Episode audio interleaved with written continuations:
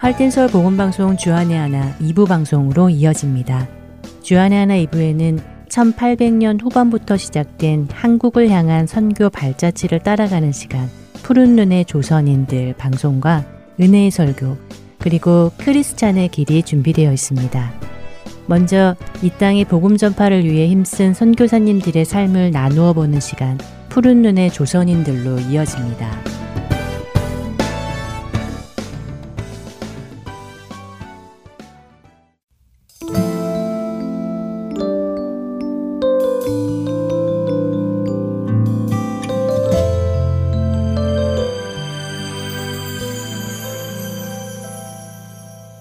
애청자 여러분 안녕하세요. 푸른 눈의 조선인들 진행의 이세진입니다.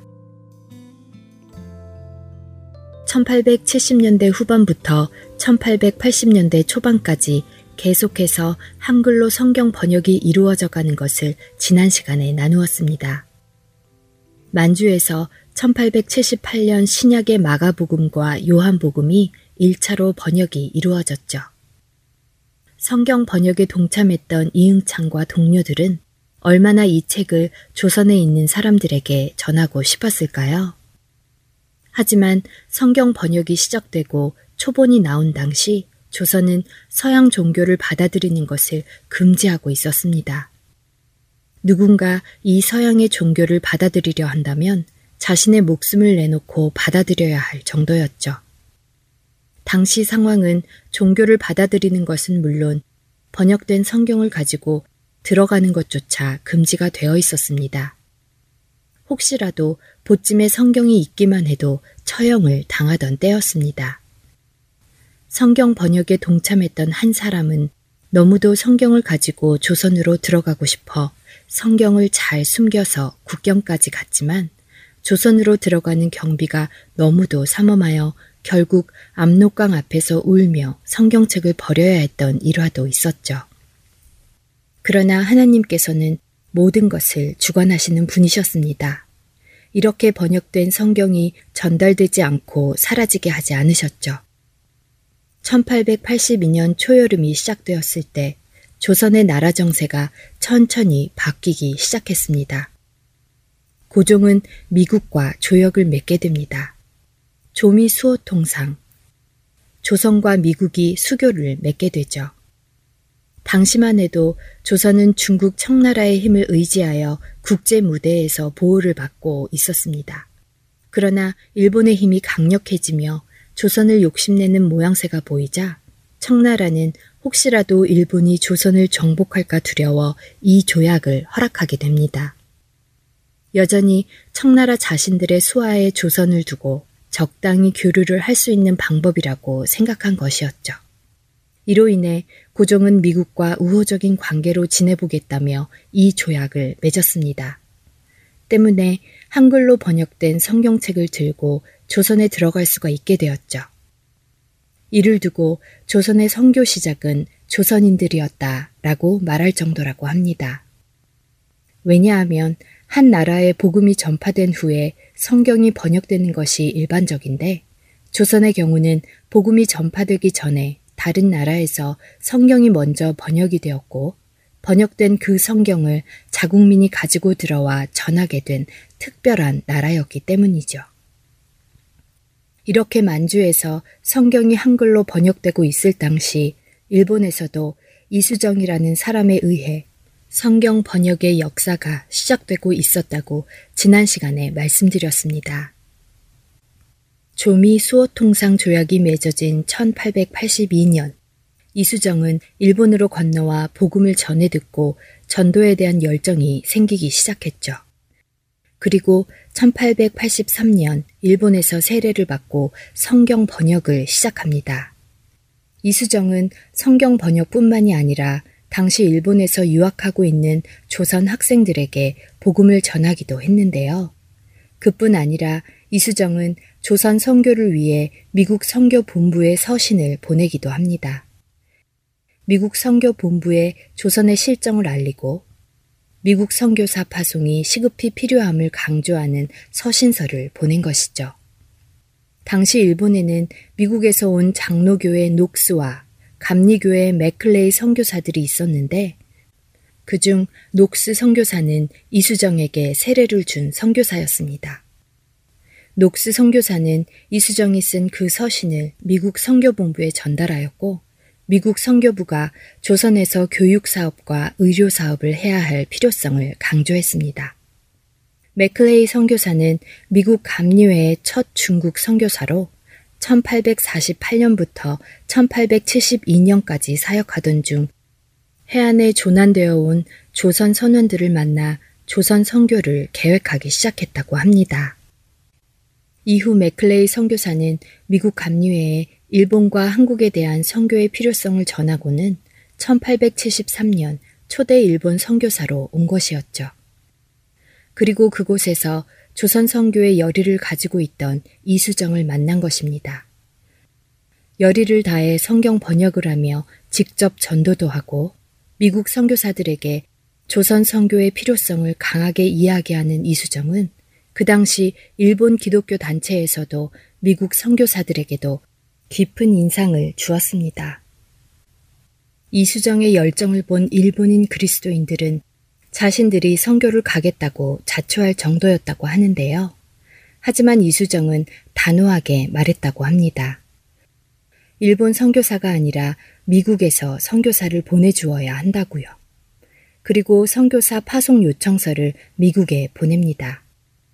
이때가 1883년 12월이었습니다. 그 즈음 1883년 9월 조선의 고종은 사절단을 최초로 미국에 보내게 되는데요. 조미 수어통상 조약권으로 인해 친성과 교류를 위해 사절단을 미국으로 보내게 된 것이었죠. 견미 사절단이라고 불리는 이 사절단은 1883년 미국 샌프란시스코에 도착하여서는 워싱턴으로 가는 기차에 오릅니다. 그런데 이 기차 안에서 조선 선교를 향한 하나님의 놀라우신 계획이 이루어지는데요. 견미 사절단이 탄 그 기차 안에는 미국 감리교회 존 가우처 박사이자 목사가 타고 있었던 것입니다. 가우처 목사는 견미 사절단을 우연히 보게 되었고 워싱턴으로 가는 나흘 동안 기차 안에서 그들과 교제를 나누게 되죠. 가우처 목사는 사절단을 통해 조선에 대해 알게 되었고 은둔의 나라 조선에 대한 마음을 품게 됩니다. 이후 가우처 목사는 1883년 11월에 미국 감리교회 조선의 선교사를 보낼 것을 요청하며 선교비로 2,000달러를 후원합니다.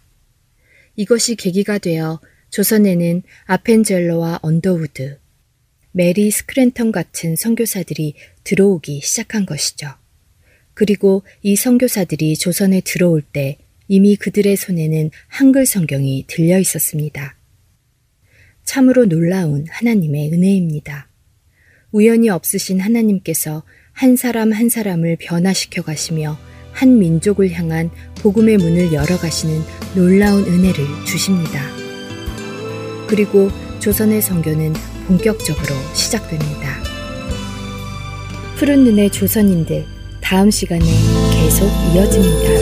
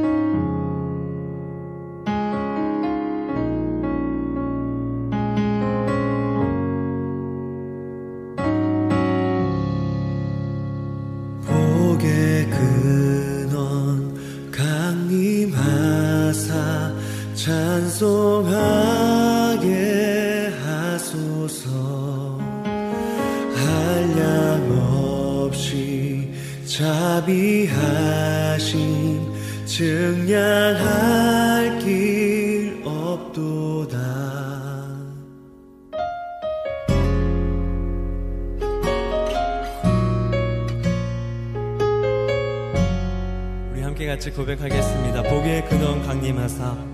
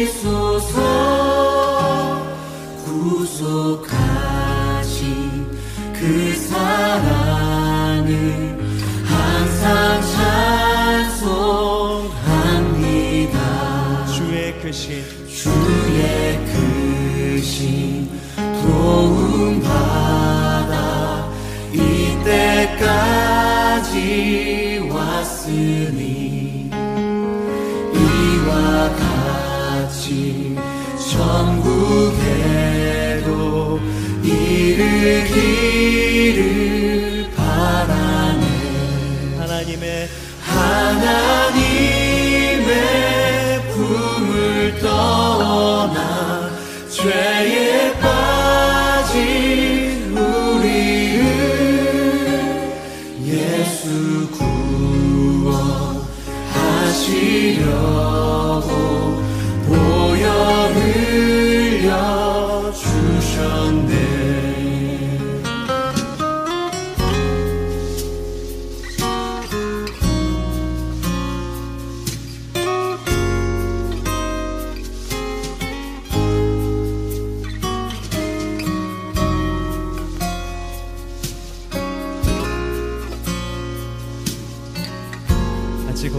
고백하도록 하겠습니다. 주의 귀한 은혜 받고 주의 귀한 은혜 받고 일생 빚진 자 되네 주의 은혜 사슬 되사 나를 주께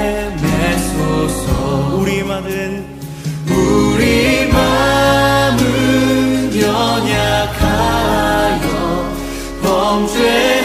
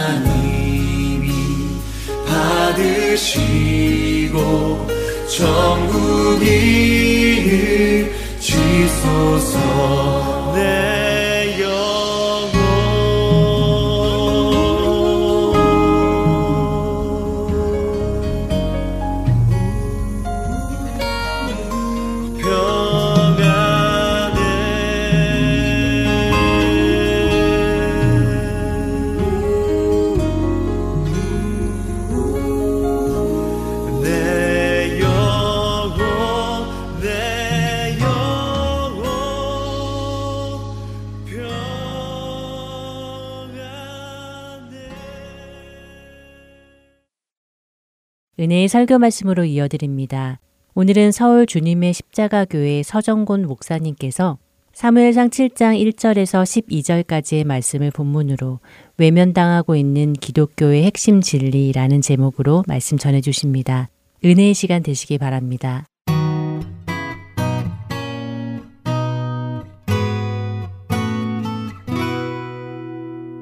사무엘상 7장 1절로부터 12절까지 말씀입니다. 제가 한 절 읽고 여러분들이 한 절 읽고 교독하도록 하겠습니다. 기랏 여아림 사람들이 와서 여호와의 궤를 옮겨 산에 사는 아비나답의 집에 들여놓고 그의 아들 엘리야사를 거룩하게 구별하여 여호와의 궤를 지키게 하였더니 궤가 기란엿 아림에 들어간 날부터 20년 동안 오래 있는지라 이스라엘 온 족속이 여호와를 사모하니라. 사무엘이 이스라엘 온 족속에게 말하여 이르되 만일 너희가 전심으로 여호와께 돌아오거든 이방 신들과 아스타롯을 너희 중에서 제거하고 너희 마음을 여호와께로 향하여 그만을 섬기라. 그리하면 너희를 블레셋 사람의 손에서 건져내시리라. 이에 이스라엘 자손이 바알들과 아스타롯을 제거하고 여호와만 섬기니라. 사무엘이 이르되 온 이스라엘은 미스바로 모이라. 내가 너희를 위하여 여호와께 기도하리라 하매 그들이 미스바에 모여 물을 길어 여호와 앞에 붓고 그날 종일 금식하고 거기에서 이르되 우리가 여호와께 범죄하였나이다 하니라. 사무엘이 미스바에서 이스라엘 자손을 다스리니라. 이스라엘 자손이 미스바에 모였다 함을 블레셋 사람들이 듣고 그들의 방백들이 이스라엘을 치러 올라온지라. 이스라엘 자손들이 듣고 블레셋 사람들을 두려워하여 이스라엘 자손이 사무엘에게 이르되 당신은 우리를 위하여 우리 하나님 여호와께 쉬지 말고 부르시소 우리를 블레셋 사람들의 손에서 구원하시게 하소서 하니 사무엘이 젖 먹는 어린 양 하나를 가져다가 온전한 번제를 여호와께 드리고 이스라엘을 위하여 여호와께 부르짖음에 여호와께서 응답하셨더라. 사무엘이 번제를 드릴 때 블레셋 사람이 이스라엘과 싸우려고 가까이 오매 그날에 여호와께서 블레셋 사람에게 큰 우레를 바라여 그들을 어지럽게 하시니 그들이 이스라엘 앞에 패한지라. 이스라엘 사람들이 미스바에서 나가서 블레셋 사람들을 추격하여 백갈 아래에 이르기까지 쳤더라. 사무엘이 돌을 취하여 미스바 센 사이에 세워 이르되 여호와께서 여기까지 우리를 도우셨다 하고 그 이름을 에벤 에셀이라 하니라. 아멘. 잠시 기도하겠습니다. 하나님 아버지, 이 시간도 하나님의 말씀은 진리인 것을 저희들이 믿으면서 이 말씀을 하나님의 말씀으로 받기를 원합니다. 이 말씀이 능력이 되어서 우리의 생각을, 우리의 삶을 변화시킬 수 있도록 하나님 이 시간도 은혜로 우리를 채워주시옵소서 예수님 이름으로 기도합니다. 아멘. 구글에서 어느 한 단어를 찾았습니다. 그랬더니 성경에서 하나님께서 그의 백성들에게 요청하시는 가장 중요한 메시지 이렇게 얘기를 하고 있습니다. 또 성령의 역사가 일어날 때 교회가 선포하는 캐리그마 이 지금 복음이죠. 캐리그마의 핵심이다. 또 어떤 데는 구글입니다. 신학 사전이 아니라 종말론적 삶을 살아가야 할 그리스도인의 응답, 죄사함을 받는 길, 이런 해석이 붙어 있는 게 회개라는 단어입니다. 그런데 이 우리 기독교인의 어떤 핵심적인 진리, 교회가 선포해야 될 캐리그마의 핵심인 회개라는 이 말 혹은 이 기독교적인 진리가 언제부턴가 좀 우리의 신앙 속에서 외면당하고 있다 하는 그런 생각을 갖게 됩니다. 강단에서도요, 하나님의 말씀을 자꾸 물을 타는 그런 경향이 생겼어요. 용서와 은혜는 자꾸 강조를 하는데 회개는 강조를 안 하거든요. 그런데 회개가 없이는 용서도 없고 회개가 없이는 은혜도 없는데 회개는 빼고 은혜와 용서가 강조되고 있는 것이 오늘날 강단의 모습입니다. 아, 기독교계 또 이상한 현상이 오래전부터 있었어요. 뭐냐면은 젊은 사람들이 이렇게 복음 성가를 많이 작곡하고 부르고 하는데 언제부터인가 회개 찬송 거의 없어요. 회개 찬송. 예전에 찬송가에 보면 회개가 참 많았었는데 회개 찬송이 없어요. 부흥회를 할 때도 하나님의 영광을 선포하고 하는 찬송은 참 많은데 눈물을 흘리면서 회개하는 찬송은 거의 사라지고 있다는 것입니다. 교회가 사회 지탄을 받을 짓을 하고 비판의 여론이 높아지면은 성명서를 발표하는데 대체로 성명서의 내용이 유감으로 생각한다. 늘 유감이란 단어를 쓰고 있습니다. 우리가 하나님께 범죄하였나이다 하는 말은 거의 들어볼 수 없는 옛날 얘기가 돼 버리고 말았습니다. 개인적으로도 내가 하나님께 범죄하였나이다 하는 얘기는 참 들어보기 어려운 시대 속에 우리가 살고 있습니다. 그 대신 우리가 주로 어떻게 하는 줄 알아요? 내가 하나님 앞에 범죄하면은 다른 일을 열심히 해서 보상을 받으려는 그런 경향이 자꾸 많아지고 있습니다. 오늘 우리가 읽은 본문의 시대적인 배경은요, 엘리 제사장 시대인데, 엘리가 제사장으로 있을 시대인데요. 그때 블레셋과 전쟁이 벌어졌어요. 근데 전쟁 한 번 했는데 4천 명이 몰살을 당하는 참패를 당했습니다. 그래서 이스라엘 장로들이 모여가지고 우리가 하나님의 백성인데 하나님께서 어떻게 이 전쟁에서 우리를 피하게 할 수 있느냐 하면서 원인을 서로 분석하게 됐습니다. 그때 그들의 생각 속에 실로가 생각이 들었습니다. 실로에는 하나님의 언약계가 있는데 하나님의 언약계는 하나님의 능력의 상징이요 하나님의 임재의 상징인 하나님의 언약계가 실로에 있는 것이 갑자기 생각이 들었어요. 언약계를 앞세우고 이스라엘 백성이 홍해를 건넜었고 언약계를 앞세우고 이스라엘 백성들이 여리고성을 무너뜨렸습니다. 그걸 기억하면서 야 우리가 언약계를 앞세우고 전쟁을 다시 한번 하면은 이번에는 우리가 분명히 이길 수 있을 것이다 하고 생각하고 언약계를 앞세우고 다시 블레셋과 전쟁을 합니다. 그런데 예상을 뒤엎고 다시 패합니다. 그 전쟁에서 엘리의 두 아들 홈리와 비느아스는 죽임을 당하고 이스라엘 군인들이 3만 명이 죽임을 당했어요. 하나님의 언약계는 블레셋에 빼앗기고 이 소식을 들은 엘리 제사장은 의자에서 떨어져서 목이 부러져 죽는 사건이 우리 어, 성경에 오늘 본문이 있기 전에 그런 사건이 있습니다.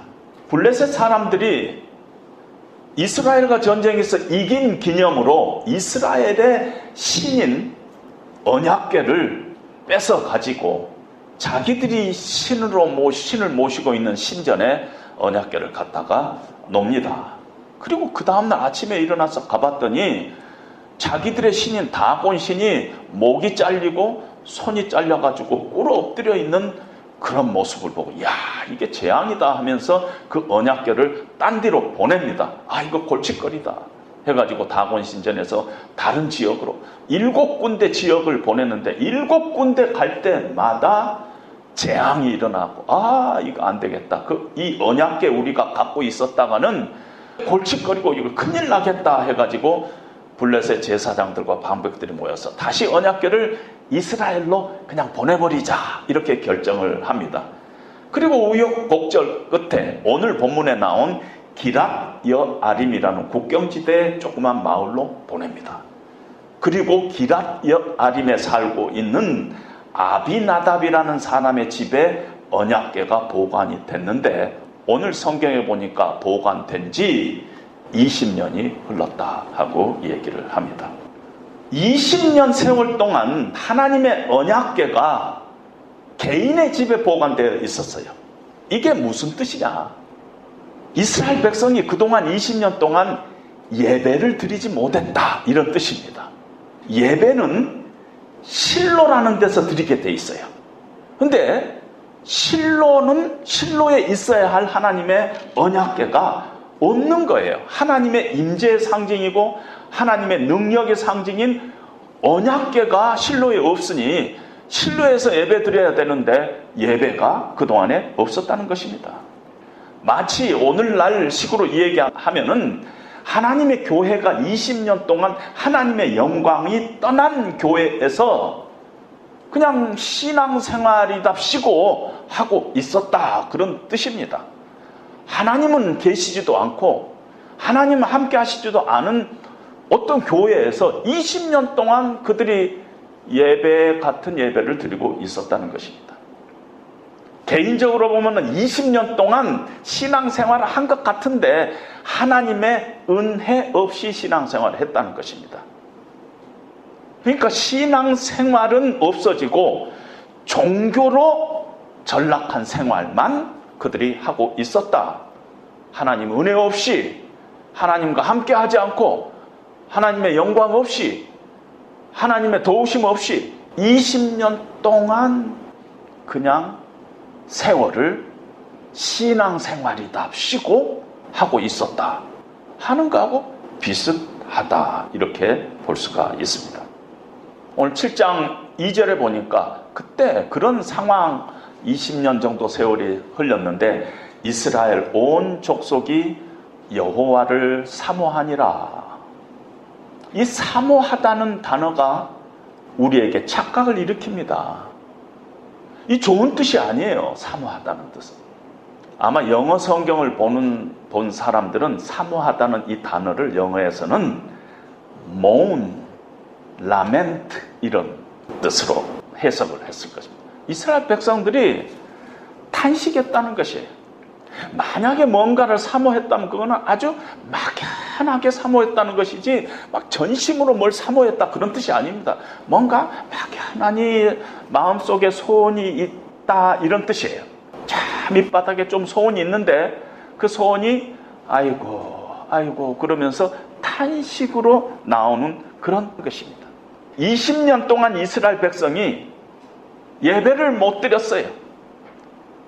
성전이 없는 지 20년이 됐어요. 하나님의 임재가 없는 지 20년이 됐어요. 하나님의 은혜를 맛보지 못한 지가 20년이 됐어요.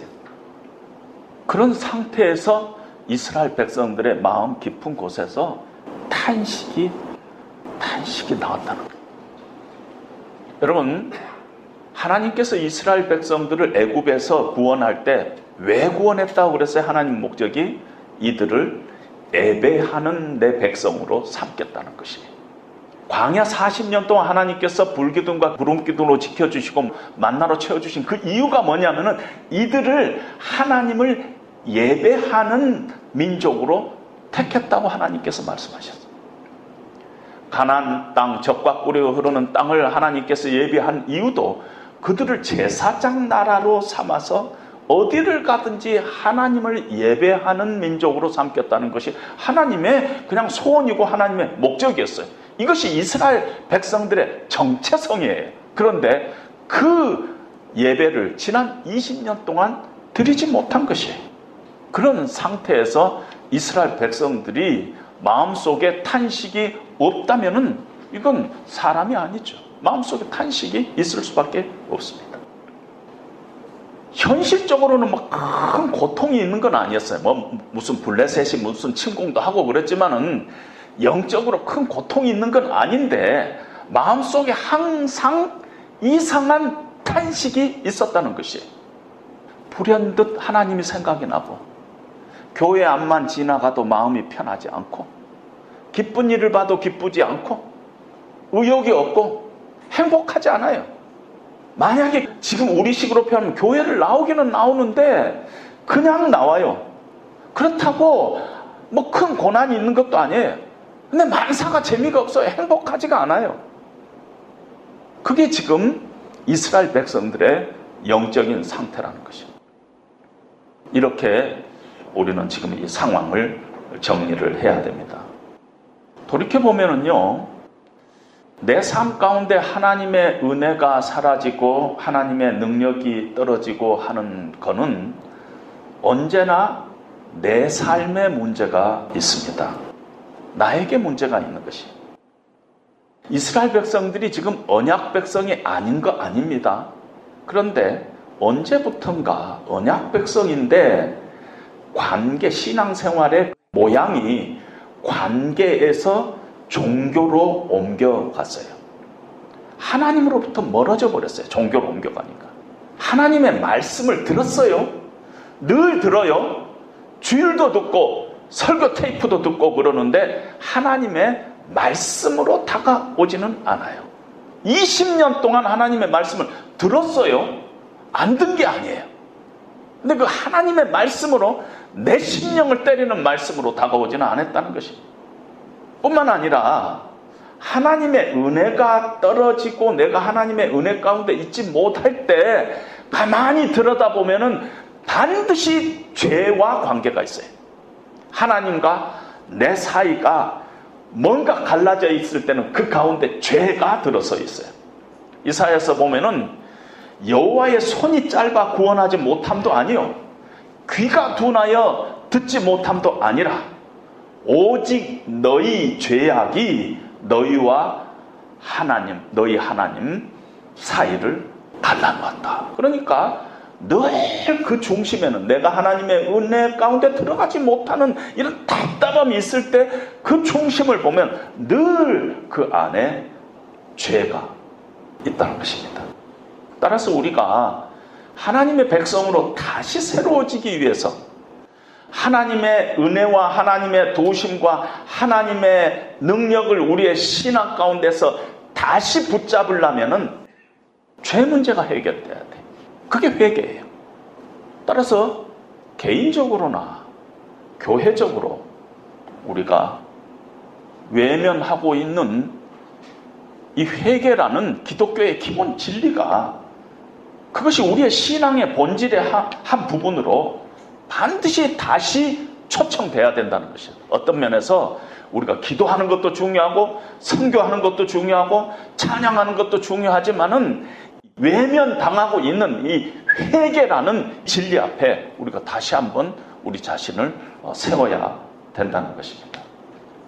오늘 사무엘은 3절에 만일 너희가 전심으로 여호와께 돌아오려거든 이방신들과 아스타롯을 너희 중에서 제거하고 put away 제거하고 너희 마음을 여호와께로 향하여 그만을 섬기라 그리하면 너희를 블레셋 사람의 손에서 건져 내리라.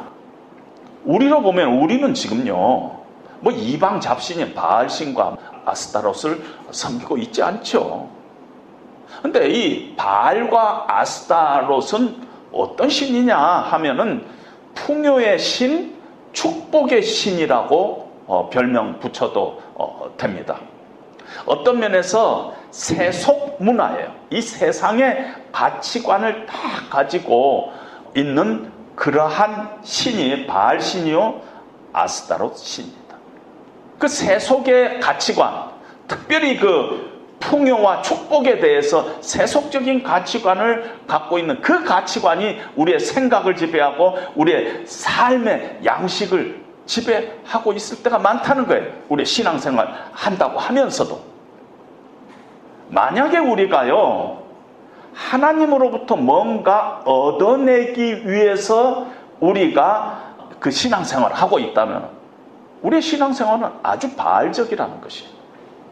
그러니까 하나님을 수단으로 삼은 어떠한 신앙적인 모양도 다 바알적이라는 것이 그것이 나의 취미 생활도 될 수 있고 내 계획도 될 수 있고 교회 어떤 직분도 될 수 있고 교회 봉사도 될 수 있고 내 인생의 계획도 될 수 있고 이 모든 것들이 그 안에 하나님을 수단으로 생각하고 있다면 그리고 그 안에서 내가 뭔가를 얻어내서 축복을 받아내려고 하고 있던 모든 것들은 바알적이라고 할 수 있다는 것입니다. 우리가 바알신을 섬기고 있지 않지만은 우리의 삶의 양식 속에 우리의 생각 속에 우리의 가치관 속에 바알이 있다는 것이 그것 제거해야만 된다는 것이 그 제거하지 않고 하나님의 은혜 가운데 우리가 풍성히 거할 수가 없다는 것입니다.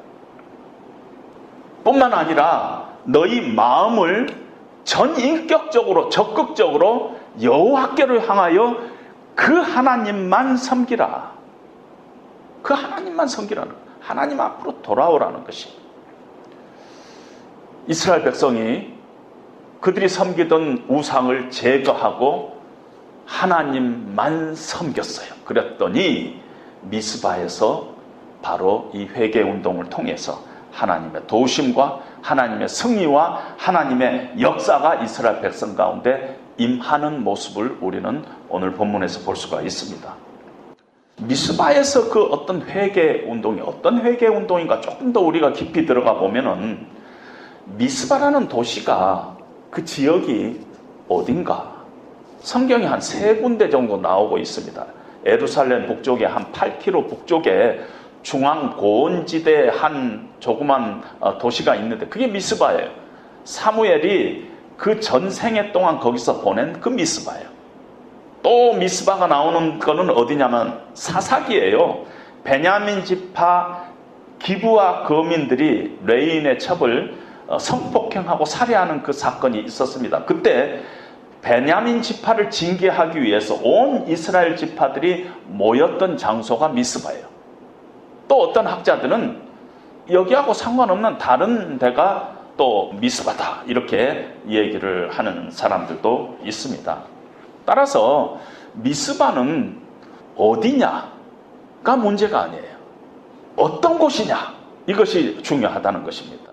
미스바라는 단어는 영어로 번역을 하면은 watch tower, 파수대, 망대, 높은 곳, 다 보이는 곳, 이스라엘 백성들도 볼 수 있고 블레셋 사람들도 볼 수 있는 곳, watchtower 그것이 미스바인 것입니다. 따라서 우리는 여기서 이런 생각할 수 있습니다. 회개가 어떤 식으로 이루어져야 하느냐 하면은 유감의 표명으로 되는 게 아니라는 것이에요. 사람들이 볼 수도 있는 그 자리, 내 적들이 볼 수 있는 그 자리, 그 자리에서 회개가 일어났다는 것입니다. 그냥 조용히 혼자서 하나님 아시죠? 인간 다 약한 거 아닙니까? 이제 끝난 걸로 하시죠, 하나님. 이거 회개가 아니라는 것입니다. 회개는요, 내가 하나님 앞에 하나님 내가 잘못했습니다. 인정하고 고백하는 것도 회개가 아니에요. 고백은 무슨 뜻이냐면요. 하나님께서 보시는 것이 사실입니다 하는 것을 인정하는 것이지 고백 이코로 회개가 아니에요. 고백은 아무리 잘 어, 점수를 준다 하더라도 회개로 들어가는 시작에 불과하지 완성이 아니라는 것입니다. 마음에서 나오는 고백 플러스 회개해야지 용서가 되고 용서를 받아야지 우리가 하나님의 은혜를 얻게 되는 것입니다. 그렇기 때문에 고백 자체만 가지고 어, 우리가 회개라고 할 수 없고 고백에다가 우리가 뭔가 모르지만은 회개를 덧붙여야지 그때 하나님의 용서가 일어나고 용서를 체험해야지 우리 가운데 우리 자신이 새로워지고 어, 회복되는 역사가 일어난다는 것입니다. 그래서 회개는 미스바에서 일어났다는 것은 어떤 의미를 갖고 있느냐면은 이 회개를 하면은 어떨 때는 내가 수치를 당할 수도 있고 조롱을 당할 수도 있고 손가락질 당할 수 있는 가능성조차 있어요. 내가 범죄하였나이다 하고 고백을 할 때 비난을 당하고 조롱을 당할 수 있을 만큼 위험할 수가 있어요. 그럼에도 불구하고 내 인생 가운데 하나님이 우선이다. 하나님의 은혜가 없으면 내가 살아갈 수 없다. 하나님과의 관계 회복이 무엇보다 소중하다. 내가 창피 당하는 것보다 하나님의 은혜가 내 가운데 다시 새로워지는 것이 더 우선이다. 그런 용기와 결단과 각오가 필요한 것이 미스바 라 하는 그런 뜻이라는 것입니다. 하나님 내가 범죄했나이다. 하나님 우리 교회가 범죄했나이다. 이러고 한다는 것은 대단한 용기가 필요하다는 것입니다. 개인적으로도 우리가 범죄할 때가 많잖아요. 그럴 때 그걸 자꾸 회피하고 그냥 다른 일 열심히 어, 하고 또 헌금 하던 거에 조금 더 많이 하고 그런 식으로 우리가 이 문제를 어, 하려고 하지 말고 우리 마음의 깊은 중심에 우리가 미스바를 세워야 한다는 거죠. 하나님, 내가 죄를 범했나이다. 하나님 앞에 적어도 하나님 앞에 우리가 진실되게 어, 고백하고 내 심령을 토설하는 것이 필요하다는 것입니다. 어떤 면에서 영적으로 아주 공개적으로 어, 미습 앞에 우리가 서야 한다는 것이야. 그런 각오가 있어야 된다는. 왜 하나님의 은혜 받고 우리의 심령이 새로워지는 것이 너무너무 더 중요하기 때문에 내가 조금 손가락질 당하고 모욕을 당한 것보다 하나님 앞에서 내가 다시 새로워지는 것이 훨씬 더 중요하다. 이런 각오로 어, 임해야 된다는 것입니다. 여기서 우리가 한 가지 짚고 넘어가야 할 것은요. 미스바에서 이스라엘 백성들이 회개를 했는데 블레셋 사람이 회개를 했는데도 블레셋 사람이 치고 올라왔었어요. 무슨 말씀이냐면 회개를 했다고 문제가 다 해결되는 게 아니에요. 회개를 했다고 뭐, 막 뭐 믿음으로 담대해지는 것이 아니라 그들이 두려워했다 그랬어요. 하나님 앞에 참 어, 미스바에서 하나님 앞에 물을 붓고 회개까지 다 했음에도 불구하고 내적으로 두려움이 있었어요. 어, 언제든지 그래 우리 삶 가운데. 뿐만 아니라 이렇게 하나님 앞에 전적으로 물을 붓고 해결을 했음에도 불구하고 오늘 여기가 7장인데 8장에 가니까 또 하나님을 신뢰하지 못한 불신앙의 죄를 범합니다. 우리 늘 그래요. 우리는 그렇게 돼 있어요. 그게 어, 우리의 삶에 어, 죄악된 우리들의 모습인 것입니다. 계속 그런 반복이 있습니다. 그럼에도 불구하고 이스라엘 백성들이 오늘 하나님의 은혜로 블레셋을 쫓아낸 이 지금 이 사건을 기억하면서 돌을 쌓고 에벤 에셀 하나님께서 여기까지 우리를 지키셨다 하고 그 순간을 기억하고 있습니다. 여러분 우리도 신앙생활 하면서 이러한 순간들이 있어요. 또 실패하지만 이러한 순간들이 있을 때 이 승리했던 그런 순간들을 늘 기억해야 합니다. 기념하는 게 굉장히 중요해요. 그래서 우리 신앙생활에서 늘 가끔 가다가 우리가 반추하면서 아 그때 하나님께서 이렇게 나를 도와주셨지 이렇게 살려주셨지 이렇게 용서해 주셨지 하는 것을 기억하면서 우리가 에베네셀을 우리의 삶 가운데 여기 저기에다가 우리가 뿌리 내려둬야 한다는 것입니다. 물론 그 중간에 어, 두려워하기도 하고 넘어지기도 하고 그런 일이 있어요. 그러나 늘 에벤에셀을 우리가 기억해야 합니다. 그런 순간들이 우리의 삶 가운데 매일 계속되는 게 아니에요. 가끔 한 번씩 있어요. 그러나 그 날들을 기억하자는 것이 에벤에셀을 기억하자는 것입니다. 찬송가 28장은 우리가 아는 복의 근원 강림하사 이, 이 찬송가예요.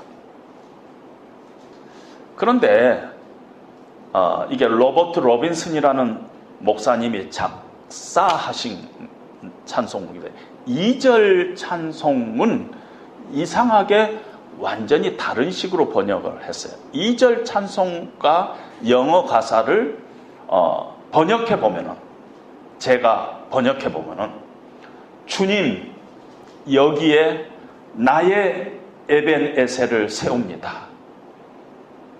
주님 도우심으로 여기까지 왔습니다. 바라기는 주님의 선하시고 기쁘신 뜻 가운데서 하나님이 나를 부르시는 날까지 남은 인생도 하나님 안에서 안전하게 살기를 소원합니다. 후렴에 하나님의 품을 떠나 죄에 빠진 우리를 예수님께서 십자가의 보호에 걸려 나를 구원하셨네. 그 2절 가사예요.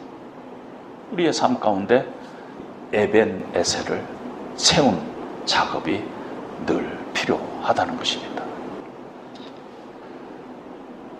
이제 말씀을 맺습니다. 하나님의 은혜와 하나님의 용서를 우리가 받지 않고서는 능력 있는 크리스천의 삶을 어, 살아갈 수 없습니다.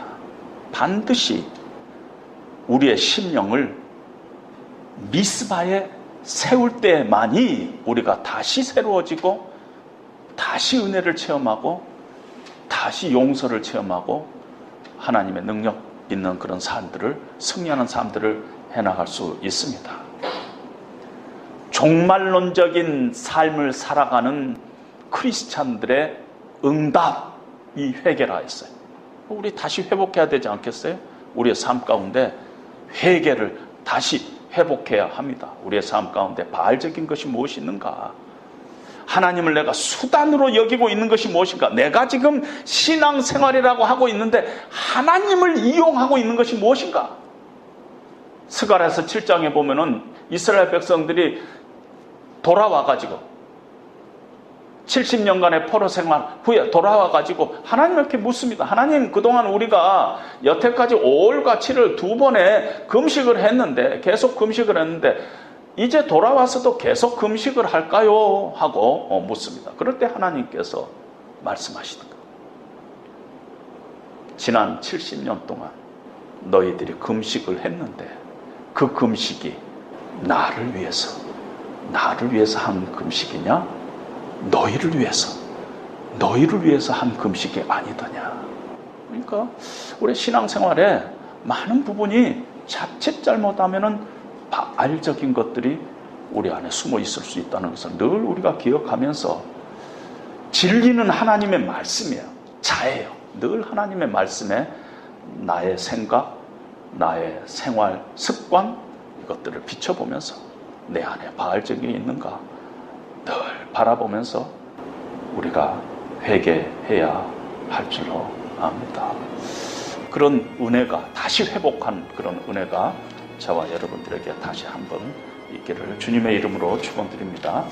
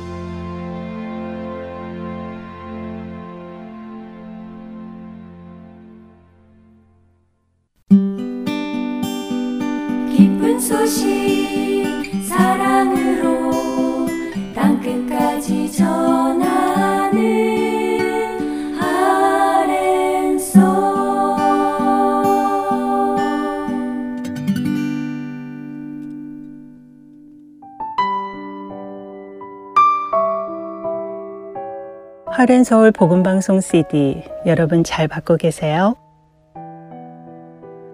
하렌서울 복음방송 CD는 매주 금요일 이곳 아리조나에서 출발해서 미국 전 지역과 해외로 청취자 여러분들을 찾아갑니다.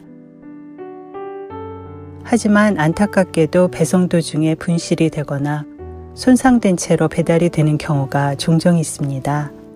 이런 연유로 CD를 못 받으셨거나 파손 또는 재생이 안 되는 CD를 받으셨을 때는 사무실로 꼭 연락 주세요. 바로 다시 보내드리겠습니다. 여러분들이 방송을 통해서 하나님을 알아가시고 예수님을 닮아가는 것이 본 하렌 서울 복음 선교회의 사명이기 때문입니다. 연락 주실 전화번호는 602-866-8999입니다.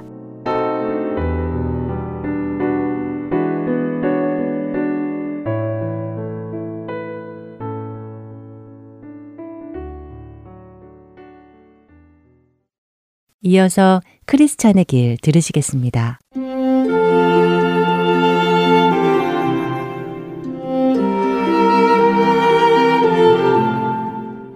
애청자 여러분 안녕하세요. 좌안 번연의 철로역정이라는 책을 토대로 그리스도인의 삶을 나누어보는 프로그램 크리스천의 길 진행의 민경은입니다. 그렇게 원하던 천성문이 보이는 뷸라의 땅에 도착한 두 사람. 천성문은 보이지만 아직 그 천성문으로 들어가기 위해서는 건너야 할 강이 하나 있었습니다. 그 강은 모든 사람이 한 번은 겪어야만 하는 육체의 죽음을 의미하는 것이었지요. 성화의 최고의 단계인 뷸라의 땅에까지 도착한 두 사람. 이 정도의 믿음이 있는 사람이라면 죽음의 두려움은 의연하게 맞이할 수 있지 않을까요?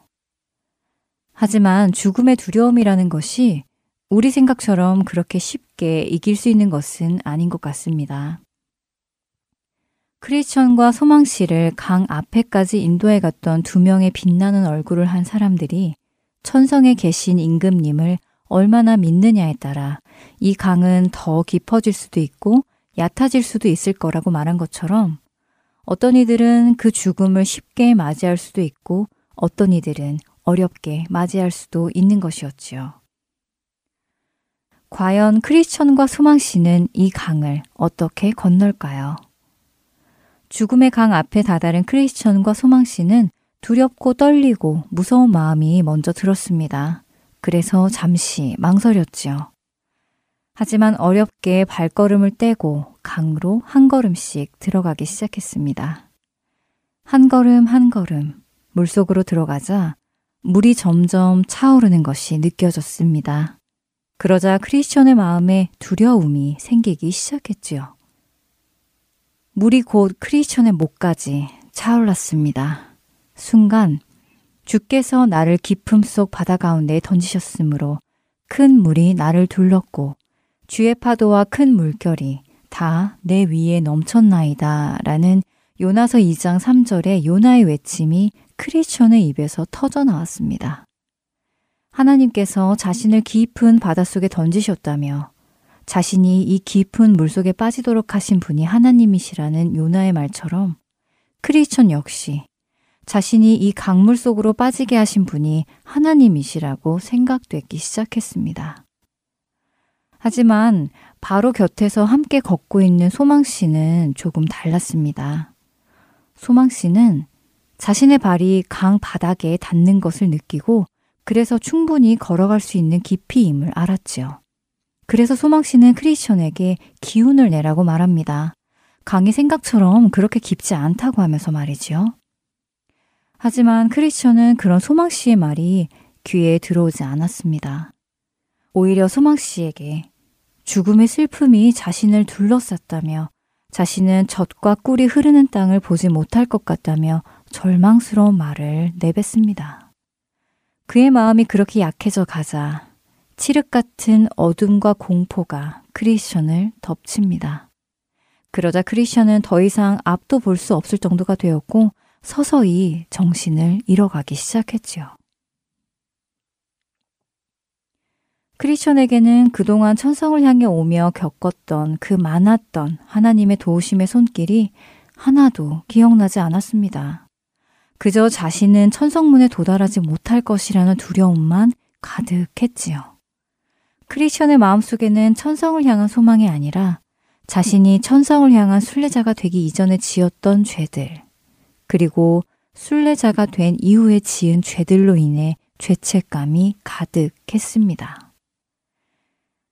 크리스천은 그 죄책감으로 인해 몹시 괴로워하고 있었고 심지어 도깨비와 귀신들의 환상에까지 시달리고 있었지요.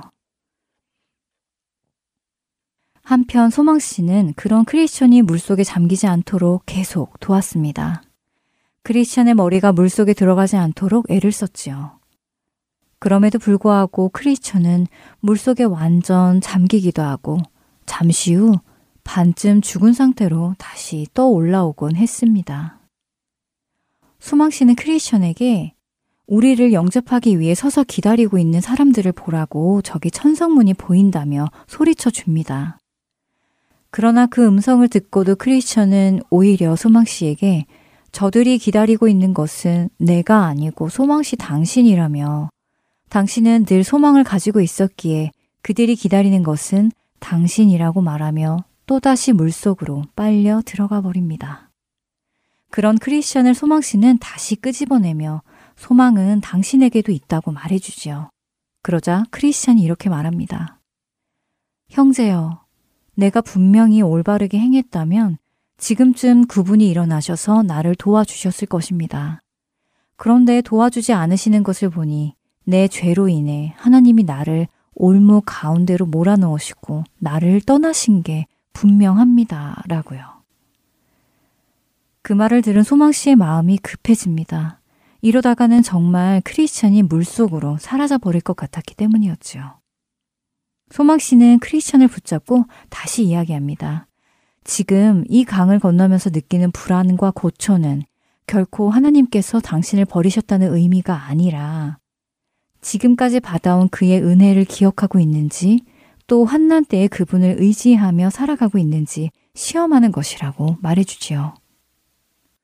다행히도 소망 씨의 그 말이 크리스천의 영혼에 들린 듯해 보였습니다. 소망 씨는 계속해서 말합니다. 크리스천, 기운을 내세요. 예수님께서 당신을 온전하게 하십니다. 라고요. 그러자 놀랍게도 크리스천이 말합니다. 아, 내 눈에 다시 예수님이 보입니다. 눈이 칠흑같이 어두워져 아무것도 보지 못하던 크리스천의 눈에 다시 예수님이 보이기 시작하자 물속에 잠겨가며 허우적거리는 크리스찬이 조금씩 물 위로 나오기 시작합니다. 내가 물 가운데로 지날 때에 내가 너와 함께 할 것이라. 강을 건널 때에 물이 너를 침몰하지 못할 것이며 내가 불 가운데로 지날 때 타지도 아니할 것이요.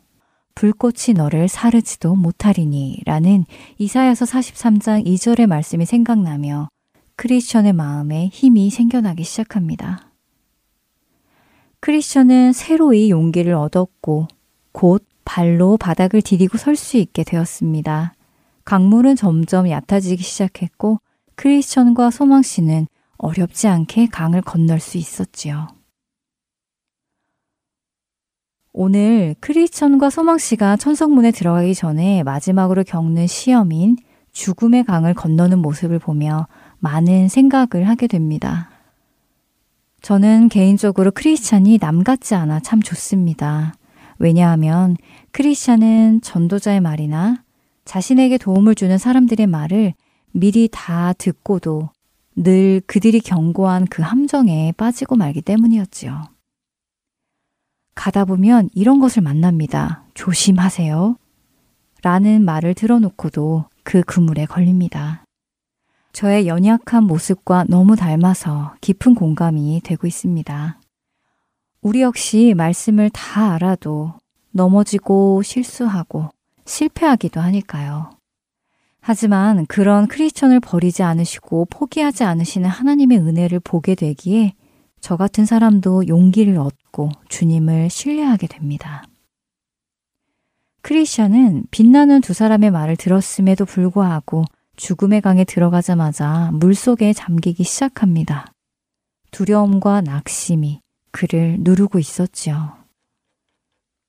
분명 천성의 임금님이신 하나님을 얼마나 믿느냐에 따라 강물이 깊을 수도 있고 얕을 수도 있다는 말을 들었다면, 그래, 나는 하나님을 굳게 믿고 이 강물을 지나가야겠다 라고 마음을 단단히 먹고 가야 할 텐데도 크리스천은 금세 마음에 의심이 생겼습니다. 강물 속에 자신을 던지신 분이 하나님이라고 의심까지 했지요. 또한 지금 자신을 도와주지 않는 하나님을 원망하기도 했습니다. 크리스천이 이런 의심을 하고 원망을 하게 된 이유는 무엇일까요? 그것은 크리스천이 자신의 죄에 대한 죄책감을 버리지 못했고 여전히 그의 마음속의 한 구석에 죄사함 받음에 대한 확신이 흔들렸기 때문입니다. 죄는 그만큼 무서운 것입니다. 분명 나는 예수 그리스도의 십자가의 공로로 죄사함을 받았다고 생각하고 있어도 마지막 순간에 정말 그럴까? 정말 내 죄가 다 사라졌을까? 나는 여전히 그 죄들이 다 생각나는데 하나님이 정말 나를 용서하셨을까? 하는 의문이 들 수 있는 것입니다. 그런 의문을 마음속에 품는다면 이제 곧 대면해야 할 하나님을 보는 것은 두려운 일일 수밖에 없지요. 사탄은 그런 우리의 믿음 없음을 잘 알기에 더욱더 크게 하나님의 사랑과 예수님의 십자가의 공로를 의심하게 만듭니다. 다른 사람은 다 용서받아도 나는 용서받지 못한다고 의심하게 하기도 하고, 하나님께서 다른 사람은 사랑하셔도 나만은 사랑하시지 않는다고 의심하기도 하지요. 많은 성도들이 죽음 앞에서 믿음이 흔들렸다는 고백을 합니다. 목사, 장로, 집사 등등 마지막 순간에 믿음이 흔들리는 사람을 보았다는 증인들도 많습니다. 그만큼 죽음의 권세는 강력합니다. 그 강력한 죽음의 권세를 이길 수 있는 유일한 방법은 우리를 죽음에서 건지신 예수 그리스도를 바라보는 것밖에 없습니다. 크리스천이 강물 속으로 영영이 빠지지 않고 다시 나오게 된 것은 그의 영혼이 예수 그리스도를 다시 보기 시작했기 때문입니다. 하나님의 약속의 말씀들이 그의 영혼에 다시 믿음을 소생하게 하였고 그로 다시 설 수 있게 하였습니다. 우리 모두는 언젠가 그날을 맞이할 것입니다. 그날에 우리는 어떤 모습으로 그 강을 건너게 될까요? 부디 주님을 향한 믿음이 흔들리지 않고 하나님께서 우리에게 주신 그 많은 구원의 약속들이 우리의 믿음을 온전하게 하여 그 강을 건너게 되기를 소망합니다. 자녀들은 혈과 육에 속하였음에 그도 또한 같은 모양으로 혈과 육을 함께 지니심은 죽음을 통하여 죽음의 세력을 잡은 자, 곧 마귀를 멸하시며 또 죽기를 무서워함으로 한평생 매어 종로를 타는 모든 자들을 놓아주려 하심이니. 히브리서 2장 14절과 15절의 말씀입니다. 예수님께서 육신을 입고 오신 이유가 육신을 입고 사는 우리들이 일생 동안 죽기를 무서워하여 죽음의 타며 사는 것을 자유하게 해주시기 위함이라고 하십니다. 하나님이 육신을 입고 오신 분이 예수님이신 것을 믿으십니까? 그렇다면 그분이 우리를 사망의 노예에서 자유하게 하신 것도 믿으시기 바랍니다. 크리스천의 길 여기에서 마치겠습니다. 저는 다음 시간에 다시 찾아뵙겠습니다. 안녕히 계세요.